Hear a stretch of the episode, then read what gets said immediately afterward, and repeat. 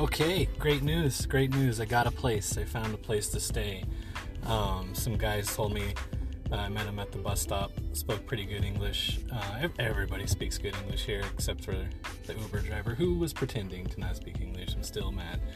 But anyways, so these guys said I could crash at their Airbnb for a week because they rented it for a week, but they're had some some kind of problem. They're at somebody else's. They're in one of those rave parties on an island that they do in Europe. Um, uh, they actually invited me to the rave party, but I was like, uh, I'm a Christian dude. I'm not going to a rave party. Like, come on.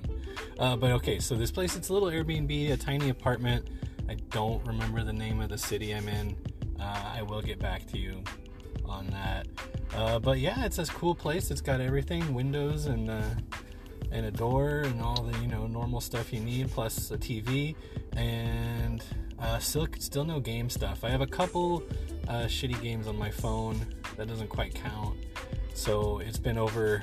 It's been like six weeks since I've played a real video game, and I am dying. Uh, I think that's the first order of business is to uh, I don't know figure something else out about that. Buy a buy a something used, something cheap, as I don't have a lot of money.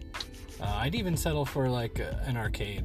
I don't know if they have those in France. They're probably probably called arcades. Uh, I'm trying to learn French, and I think you'd call it an arcade.